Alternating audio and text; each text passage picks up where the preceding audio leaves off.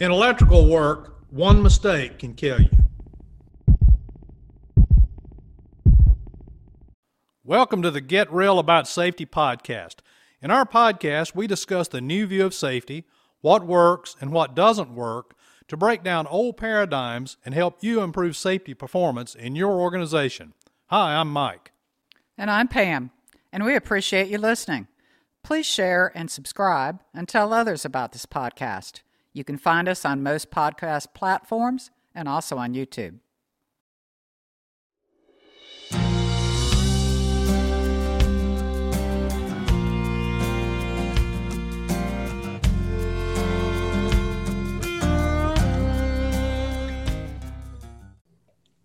Hello, and welcome to this podcast.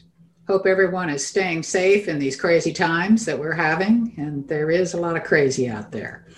So, I am joined today by Mike. Well, not technically joined because I'm in my office and he's in his studio. And so we're separated by about three acres, but not too bad of a commute. And our podcast today is about human performance and NFPA 70E, the standard for safe electrical work. NFPA 70E focuses on three specific hazards arc flash, arc blast, and electrical shock, all three of which have a high potential for serious injury, or as we call that, a SIF or a PSIF, potential serious injury. You've heard us talk about SIFs and PSIFs on previous podcasts, but these are the areas where we should place our major focus. And with the new standard coming out, uh, the revised standard for 70E, we thought it was a good time to talk about that. So, Mike, you want to touch on the new revised standard? Absolutely. Thanks, Pam. And hello, everybody. Human error in electrical work can occur in a lot of ways. And as a result, in the 2018 version of 70E, a section was added on human performance. As of this month, January 2021, the new version is out and it continues with that section. This is the first standard that we have seen that addresses human performance principles. It's a well written section and it does a really good job of summarizing the topic. It includes how both operating systems and human fallibility can lead to catastrophic consequences.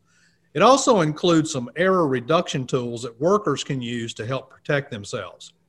Keep in mind that a risk assessment is also required by this standard, and it clearly states that the potential for human error must be considered in that assessment. And that the required electrical safety program or the written program that uh, is required by the standard also has to address this concern. So let's be clear. If you're doing electrical work, you need to be highly familiar with human performance principles and integrating them into your process. If you're an owner or a general contractor that has oversight responsibility for electrical workers, you need to be familiar with human performance. And our purpose today is not to fully cover human performance, but to illustrate how error can occur and how some of the things that NFPA 70 requires in, in human performance. If you've not had an opportunity to take one of our virtual Introduction to Human Performance courses, we'd strongly encourage you to do so. Also, we are now adding virtual NFPA 70 courses that will cover the new 2021 version. So, Mike, would you talk a little bit about the hazards that can be encountered in electrical work? Yeah, you know, there are lots of hazards, but NFPA 70E th- primarily focuses on three hazards, and that is arc flash, arc blast, and shock hazard. So let's talk a little bit about each one of those. An arc flash, if you're not familiar, is a flash of fire. Sometimes it can be a little bit of a flash, Sometimes it can be a lot of a flash of fire. Sometimes somebody might get the tips of their fingers burned. Sometimes they may get massively burned over their entire body. An arc blast emerges from an arc flash sometimes, but the blast is different. The blast is truly like a bomb going off. It has all the features of a bomb. It has a concussion wave. It has uh, the heat it, it can produce uh, many, many injuries, including uh, loss of hearing, uh, loss of sight, uh, severe burns, uh, pressure. The, the pressure wave that comes from an arc blast oftentimes can break bones. And, and, that's just a few of the hazards. So the hazards are many, uh, uh, and the, the, types of injuries are many, I should say, uh, from an arc blast. Now, the third one is shock hazards. And I think sometimes we don't talk enough about the shock hazard part. The fact is, the majority of fatalities in electrical work happen from shock. So, what are some of the ways that errors can occur in this type of work, Mike? You know, there's lots of ways. Let's just talk about a few of them. And, and, and I want to be clear about something. Those folks who are familiar with human performance know that most things that occur in the workplace don't come from blatant, egregious violations. They come from errors. And errors can happen in a lot of ways. And errors are unintentional. In other words, it's not a blatant, egregious, somebody did something they weren't supposed to do. It's they made a mistake. And in electrical work, those mistakes can certainly get a person killed. So here's just a mistake dropping a tool. This happens oftentimes when somebody is working inside of a piece of electrical equipment. They drop the tool, the tool causes the equipment to arc phase to phase oftentimes and will create either a flash of fire or an explosion. I'll just give you an example. I remember a case a few years ago down in Florida where a small mom and pop electrical contractor was doing some work in a bank. And this was a bank holiday. There was no reason that this equipment could not have been de energized. However, they chose not to do that. What happened is the owner of the company, and he had a helper with him, were working inside of a 480 volt panel, and he dropped a, a tool. When he did, that panel exploded and both of those gentlemen uh, suffered the consequences of that. Now, the owner of the company, who was in direct proximity to the equipment, was actually killed. Uh, the helper was severely burned, uh, but it was a devastating accident that really should not have ever happened. You know, another little error that can happen is simply dropping a screw inside of a piece of equipment. Oftentimes, when somebody's taking a cover, like a bolted cover, off a panel, they could accidentally just drop a screw in there. That one little thing alone could cause an arc flash or an arc blast. That's one of the reasons in the standard that removing a bolted cover is considered live work. Now, just accidentally touching a live circuit part. You know, when people are busy and uh, maybe they get distracted, it's very easy just to touch the wrong thing. And oftentimes that can result in uh, something like putting that person into ventricular fibrillation, which is a fatal heart condition. Another one is having the wrong mental picture or an inadequate perception of the risk. For example, many people associate electrical hazards with high voltage work. However, statistically, most fatalities, in fact, the vast majority of fatalities occur with voltages less than 250 volts. Another one comes from voltage testing. There's often a misconception that testing does not require anything special. Keep in mind that testing is considered hot work. You can't turn the power off and test the electricity, it has to be on. And therefore, it requires the protection as outlined in the standard. You talked about uh, risk perception. And what we know is that people's ability to judge risk to assess risk is notoriously poor. We are very bad at that as human beings. Risk tolerance also changes, and it changes. One of the ways it changes is with familiarity and with consequence. So, since our human nature is to look for shortcuts, one thing we know about lotto work, electrical work, is that if you've got a 14 step procedure that humans will inevitably look to make that a 13 step procedure. And if when that happens, there's no negative consequence, they get away with it. And they not only can get away with it, they can actually be rewarded for that risk taking because as that procedure starts to deteriorate, we you know we did this 14 step procedure for years and nothing bad ever happened. Now we do it in uh, less steps, we get the job done faster, and then we get positive feedback from our supervisor for being so good at your job that, that you're you're my guy. You're the guy who gets this stuff done and gets it knocked out. And so that just helps cement that drift, that drift away from our procedures. We'll talk a little later about how that um, we can catch that drift and how we can guard against that. Um, Mike and HP, we talk a lot about error traps and error precursors. Uh, can you touch on the uh, types of traps and precursors that workers encounter on electrical work? Yeah, you know, there's a difference between a trap and a precursor, and sometimes these terms are used interchangeably. But a precursor is something that increases the chance of an error, while a trap almost guarantees it. And, so, and that's why it's called a trap. Uh, some people refer to that as a landmine. Now, in electrical work, let's just talk about a few of the common error traps. Locking out the wrong equipment. It is very easy, oftentimes, when you have several pieces of equipment in a room, to lock out the wrong one. You, know, this is not any different than a surgeon that amputates the wrong leg. Unless there is some kind of procedure or some kind of flagging to let them know this is the leg to remove, it is sometimes you you get those sort of medical errors right? Same thing happens in electrical work. So somebody goes into the wrong piece of equipment thinking that one's locked out and it's not locked out and we have a serious event that occurs. Now what kind of goes along with that and something that is clearly discussed in the standard is look-alike equipment Oftentimes, in a uh, electrical room, you will have several cabinets, and they all look just alike. They're just in a row, and they look just like uh, the other piece of equipment. And so, somebody locks out piece of equipment B. They take a break, or they get an interruption, or some distraction occurs, and they go back to do the work, and they start on a piece of equipment C that has not been locked out, and then we have a catastrophic event that occurs. Another error trap is things like um, additional feeds that may have been added.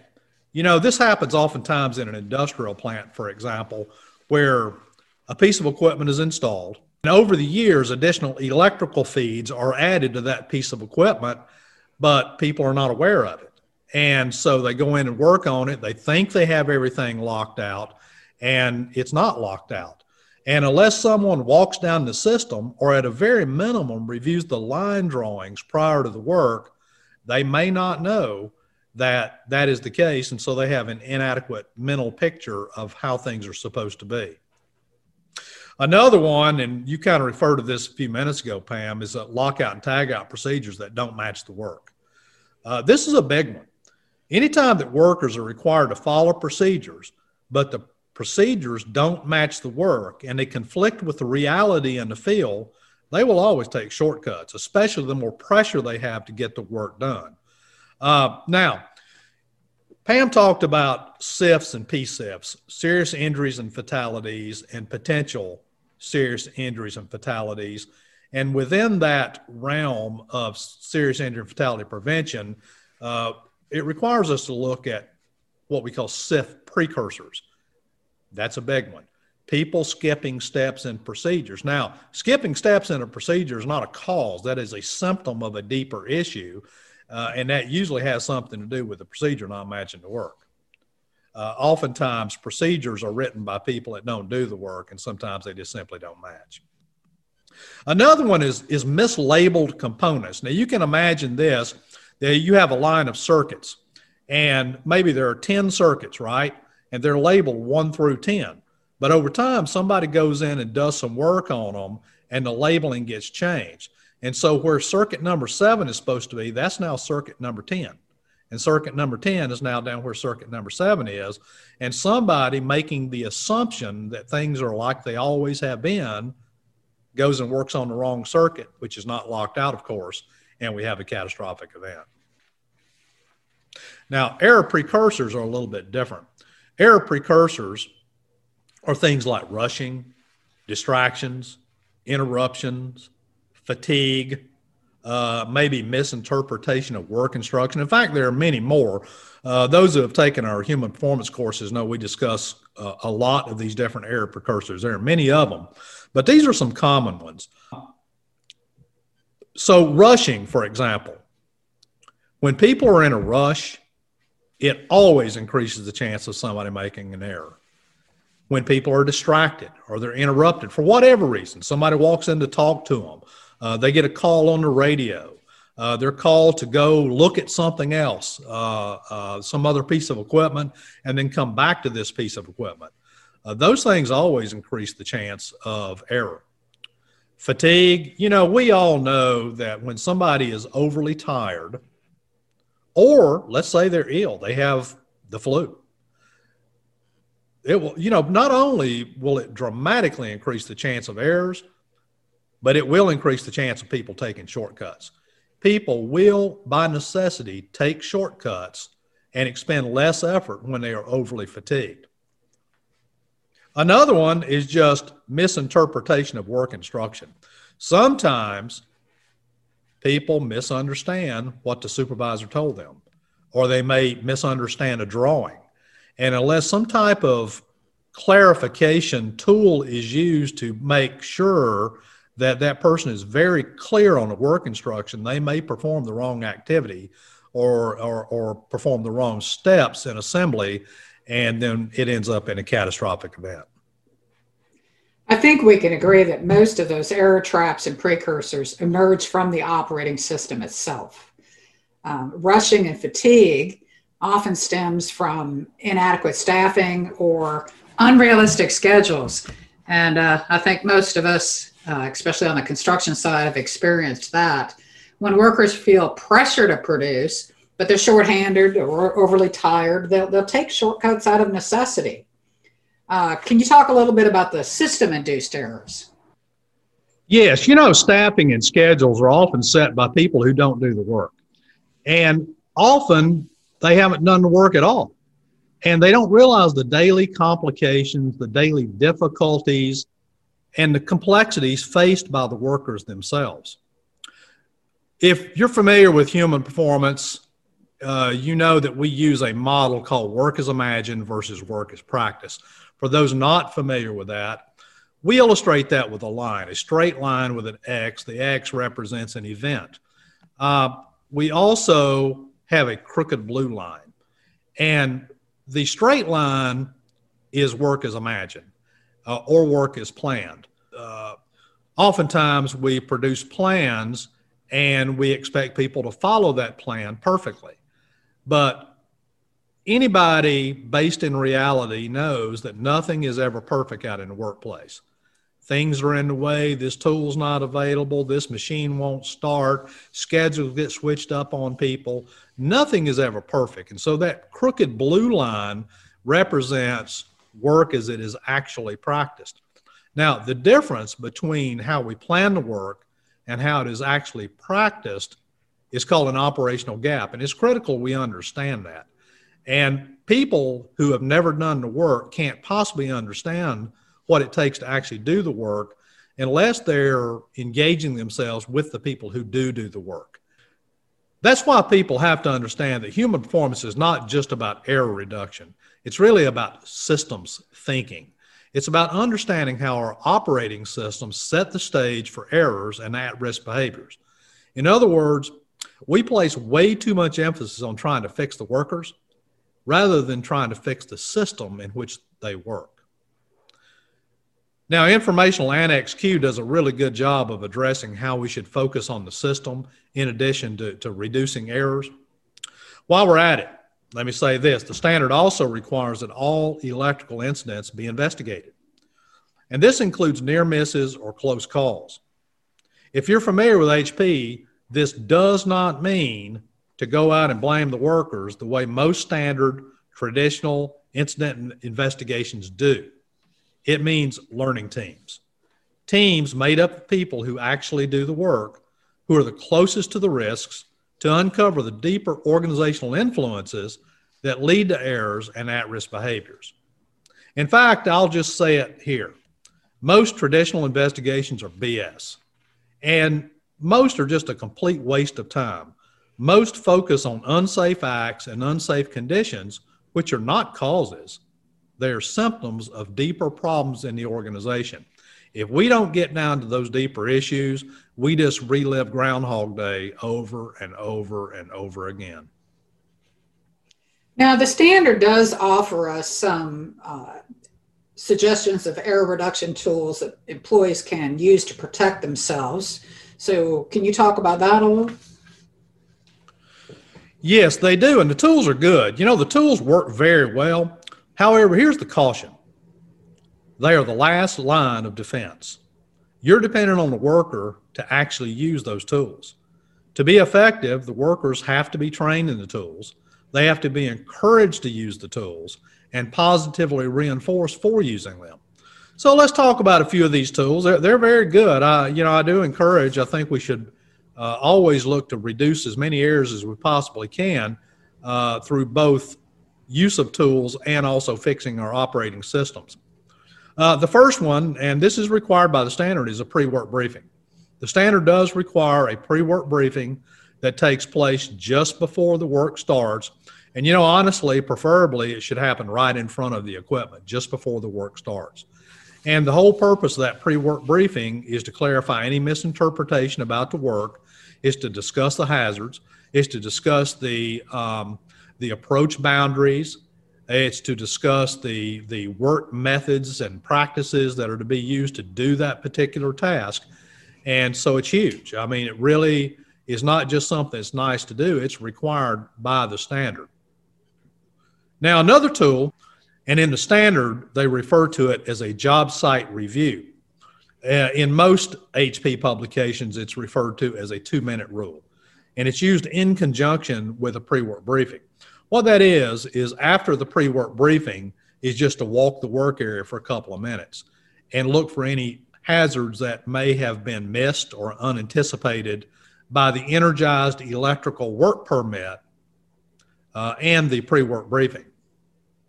Another tool, and this is a great tool, is a post work briefing.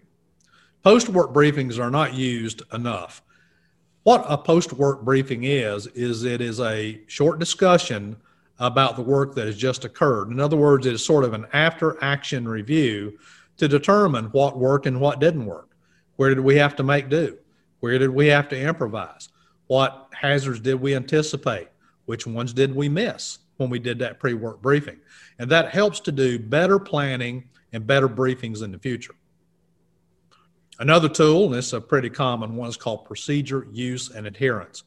What this has to do with is having a procedure, making sure that that procedure matches the work, making sure that that procedure is available right there at the work location where it can be reviewed by both the supervisor and the workers before doing the work.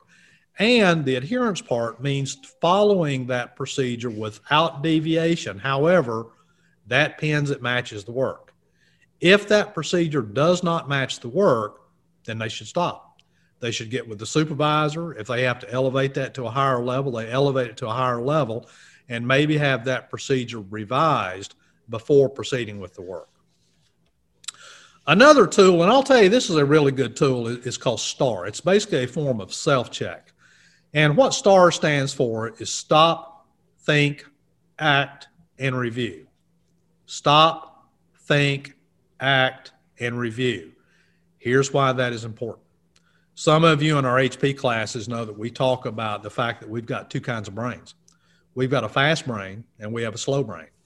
The fast brain, which lies in the back of the skull, is where emotional based reactions take place, fight or flight reactions take place, and instant reactions take place. And you know, we kind of need that because if somebody's getting ready to uh, get run over by a forklift, you need them to think and act quickly, right? However, that fast brain can also get somebody killed. We have a slow brain. The slow brain lies in the front of the skull, it's the prefrontal cortex, and that is where logic, reasoning, problem solving takes place. Now, the problem with that is that the slow brain runs a couple of seconds behind the fast brain. And usually we're running on fast brain. The only reason I tell you all of this is to explain why STAR works. STAR is designed directly to affect the fast slow brain responses. In other words, most of the time we're out there running on fast brain. And especially when people are under a lot of production pressure and they're rushing, they're running on fast brain.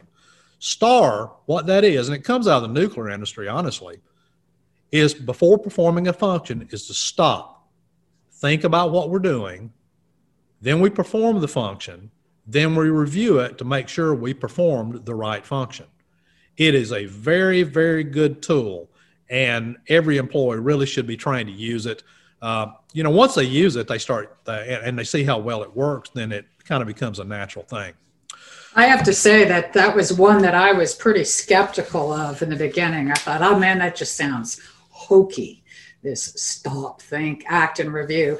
And then we've had this happen in our personal life a number of times. It's pretty pretty funny, but I'll be flying around the kitchen, cooking dinner, answering emails, and talking on the phone all at once, and have you come in and assist the situation and go star.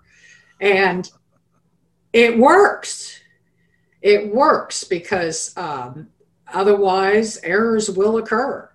So it is a it's a very good tool. Absolutely, it works really well. So in other words, before I touch that wire, let me stop and think about it. is that the right wire?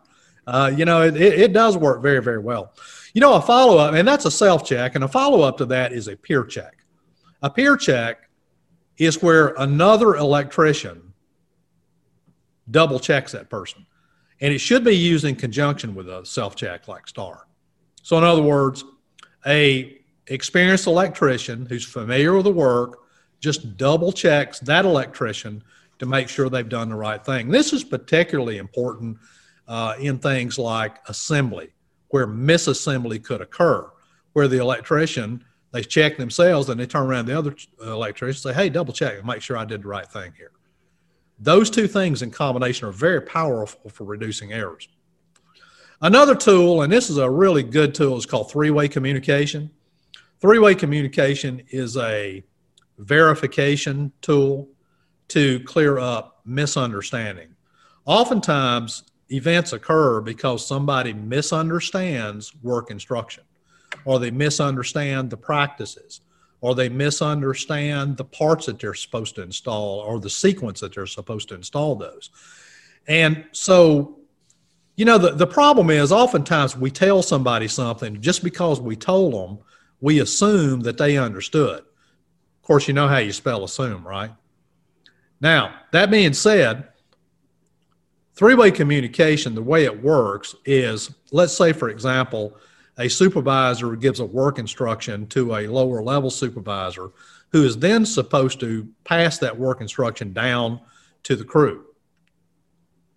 That supervisor will give that work instruction and then have them to repeat it back. Now, if they lost any detail, they clarify. They say, no, let me tell you again they tell them again, then they have to repeat it back again. Once they are sure that that person understands and they have not lost any detail, then that lower level supervisor does the exact same thing for the employees that they're giving instruction to.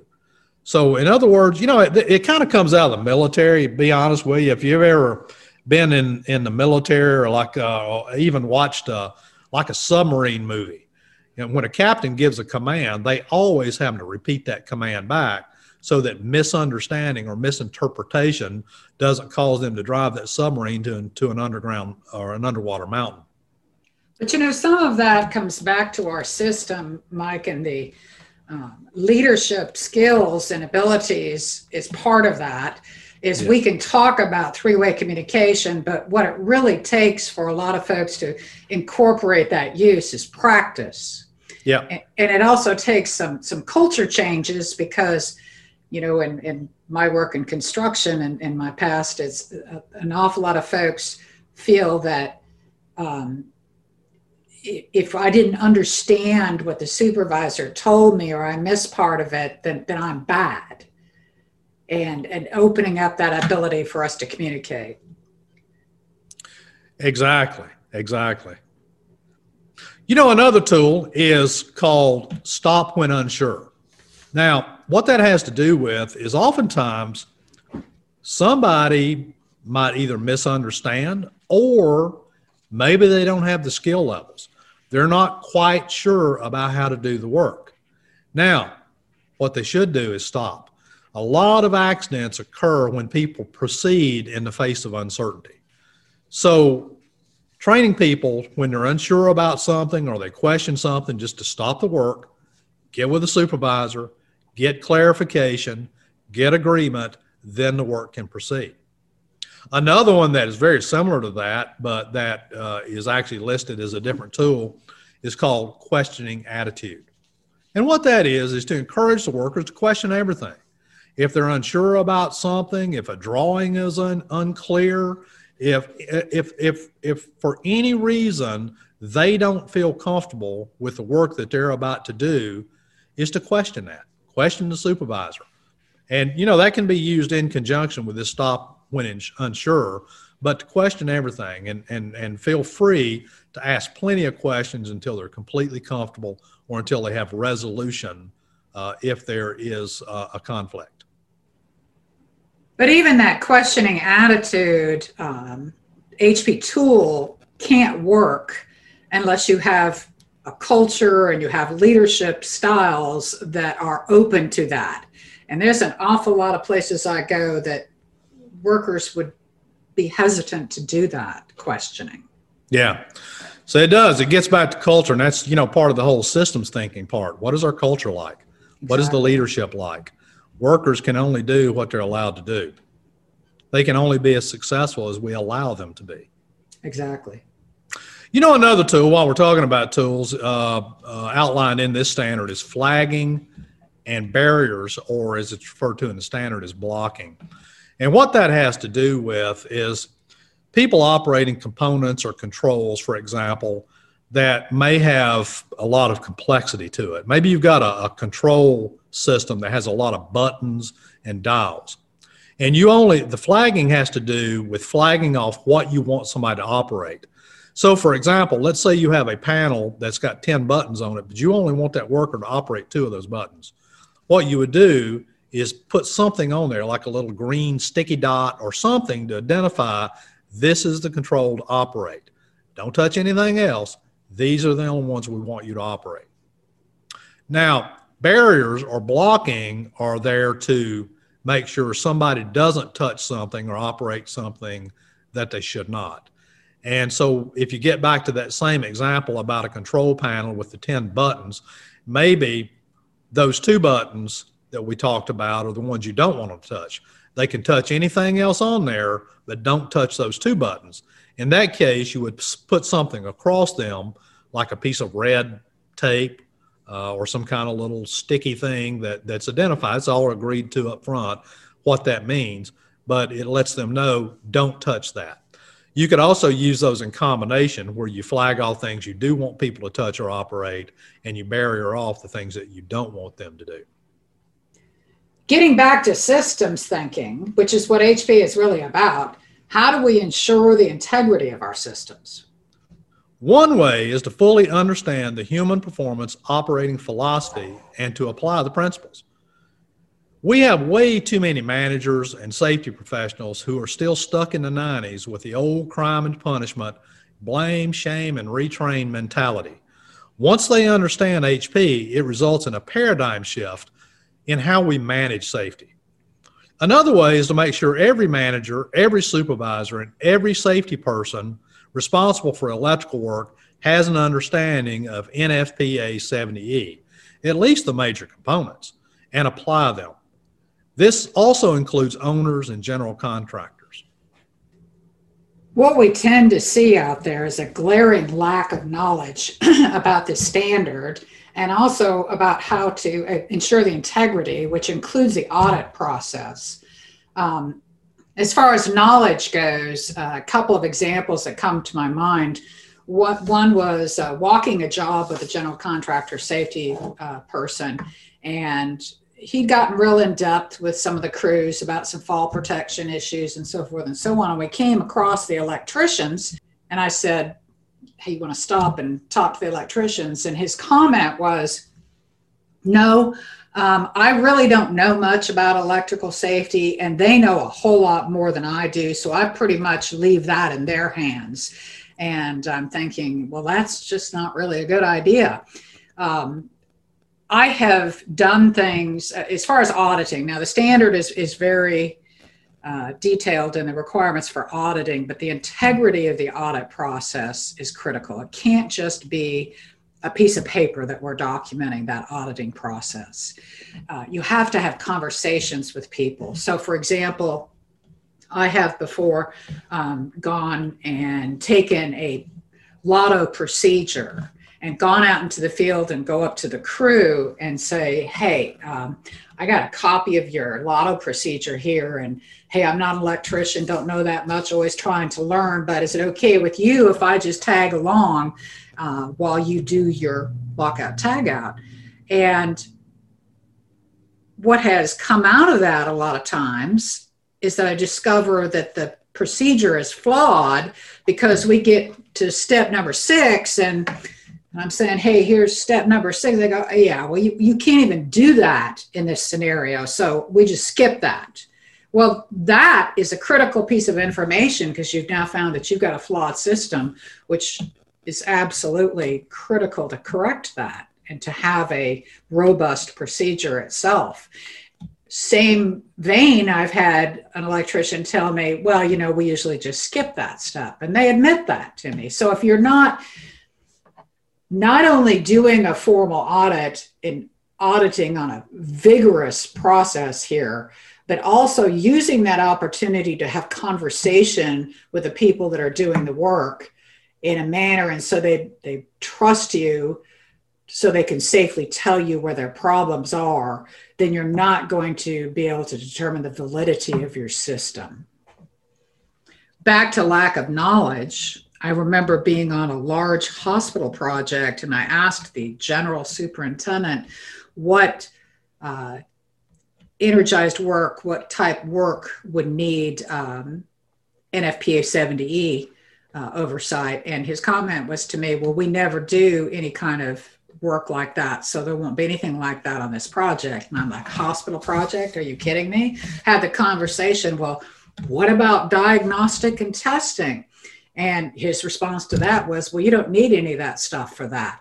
So I'm telling you that we have a glaring lack of knowledge of the standard and of the HP principles that flow into that standard at both the safety professional level and also at the supervisor level and, and even at the owner level a lot of times where we interface contractors and owners so good, good opportunity for us to increase that uh, knowledge out there today. And, uh, and just because you're not an uh, electrical expert, don't have an electrical background, trust me, you can learn a little more about electrical safety. And they'll teach you. And they will willingly teach you. And they'd be happy to know that someone thinks enough about them to learn from them. Absolutely. Well, that's it for today, folks. Um, hope you found this podcast of some value, and please consider uh, taking one of our virtual NFPA 70 courses, and of course, our HP courses. Those are all offered on our open calendar, or we do specific offerings for your organization. If you want to know more about that or register, just go to prosafesolutions.com and click on open courses. Thanks so much for spending time with us. Mike? Thanks, folks. Great seeing everybody. See you next time.